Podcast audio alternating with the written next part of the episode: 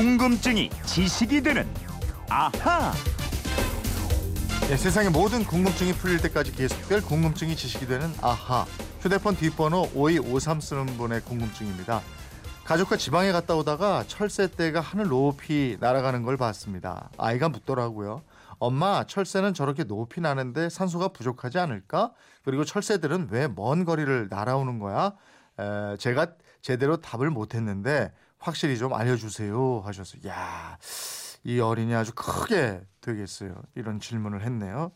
에, 왜 철새들은 그렇게 멀리 이동을 할까? 김초롱 아나운서와 함께 알아보도록 하겠습니다. 어서 오십시오. 네, 안녕하세요. 새 무서워하는 여성들 예, 제법 있죠? 예, 그렇습니다. 네, 김초롱 아나운서는 어때요? 저도 여잔데요. 무섭더라고요. 괜히, 괜히 무섭지? 저한테 귀엽잖아요. 뭐 해를 끼치는 건 아닌데, 예. 괜히 무섭더라고요. 근데 세상에서 가장 무서운 새가 뭔지 아세요? 뭐 뭐예요? 네 얼굴에 생김새라고요.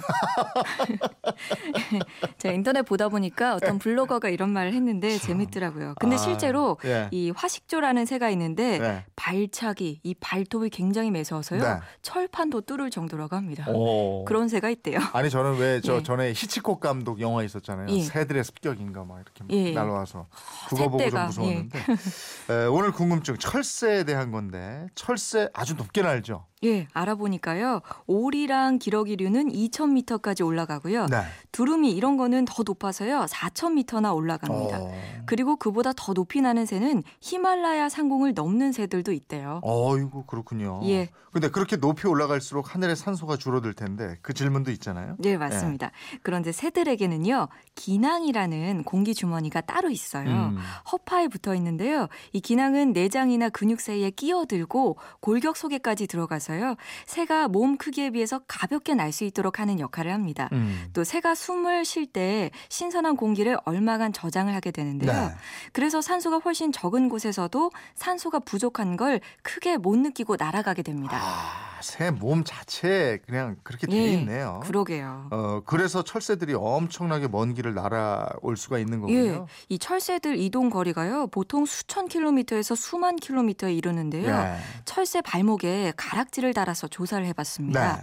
북극 제비갈매기는 놀랍게도 15,000에서 2만 5천 킬로미터를 날아서요 목적지에 도착했어요. 어, 이게 뭐 어느 정도인지 실감이 안 가실 텐데 예. 지구 둘레가 약 한 4만 킬로미터 정도 되니까 반 바퀴 이상 이동한 거 아니에요? 와 대단하죠. 아니 근데 철새들은 가만히 예. 있으면 더 편할 텐데 왜 이렇게 힘들게 먼 거리를 날아오는 그러게요. 거예요? 예. 그 이유가 100% 정확히 밝혀지진 않았는데요. 여러 가지 의견들이 있습니다. 가장 많은 의견이 계절이 바뀌면 새들이 번식을 하거나 먹이를 구하기가 어려워서 이동을 한다는 겁니다. 네. 이 한여름에 무더위, 한겨울에 추위가 닥쳐오면 목숨을 잃을 수도 있기 때문인데요. 또 그 빙하기 영향, 영향 때문이라는 의견도 있는데요. 이 빙하기 때 북쪽에 살던 새들이 남쪽으로 내려왔다가 빙하가 녹으면 다시 고향으로 돌아갔던 습성이 남아 있어서 이동한다 이런 얘기가 있습니다. 아, 근데 요즘 보다시피 겨울에 우리나라 아주 춥잖아요. 예.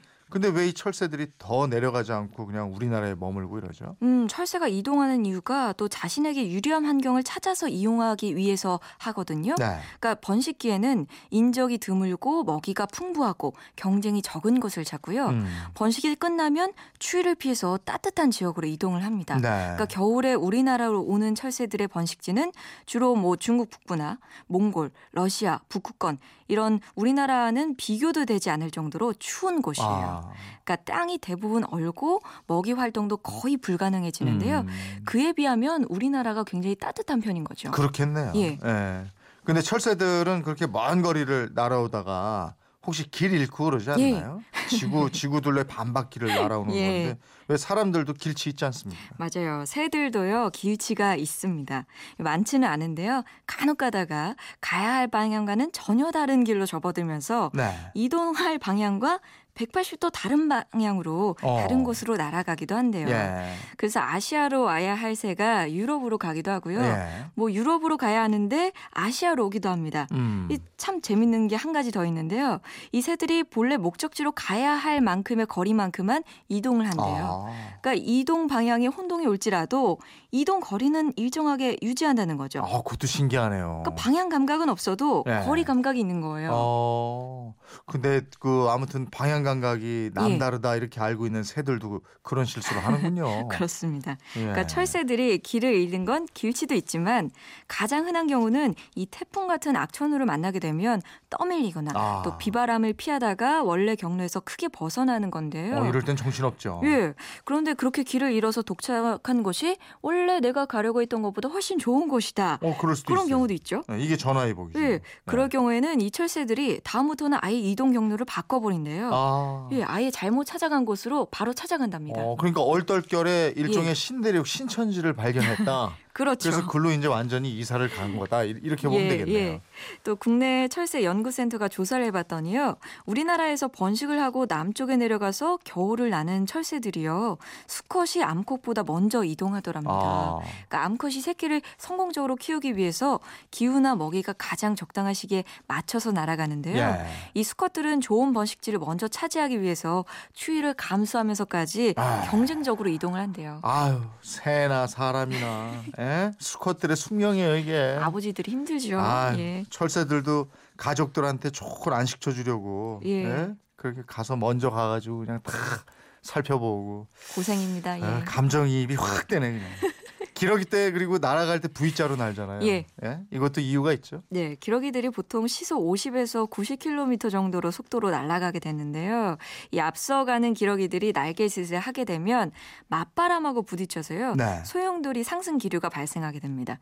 그러면 뒤에 따라오는 기러기들이 이 상승 기류를 이용해서 맞바람의 저항을 덜 받고 힘을 아끼면서 날아갈 수가 있대요. 음, 그러면 혼자 날아갈 때보다도 훨씬 멀리 오래 날아갈 수가 있겠네요. 예, 그러니까 이렇게 V자 편으로 날아가게 되면 혼자서 날아가는 새보다는 무려 70%나 더 멀리 날아갈 수 있다고 합니다. 아, 또 매나 독수리 같은 사나운 천적들의 공격도 막을 수가 있고요. 네. 또 기러기들이 날아가면서 소리를 내는데요.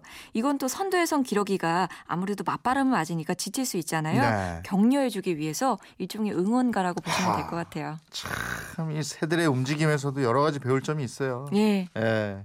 기러기들, 철새들한테도 참 많이 또 배워야 될 부분이 저희 있습니다. 가족들은 또 앞선 가장들을 또 열심히 응원해야겠습니다. 그래요. 예. 5253님 덕분에 철새들에 대해서 참 잘 알게 됐고요. 고맙습니다. 이분처럼 궁금증이나 질문 있는 분들 어떻게 하면 됩니까? 네, 그건 이렇습니다. 인터넷 게시판이나요. MBC 미니 휴대폰 문자 샵 8001번으로 보내주시면 됩니다. 문자는 짧은 건 50원, 긴 건 100원의 이용료가 있습니다. 여러분의 궁금증 많이 보내주세요. 네, 궁금증이 지식이 되는 아하 김초롱 아나운서였습니다. 고맙습니다. 고맙습니다.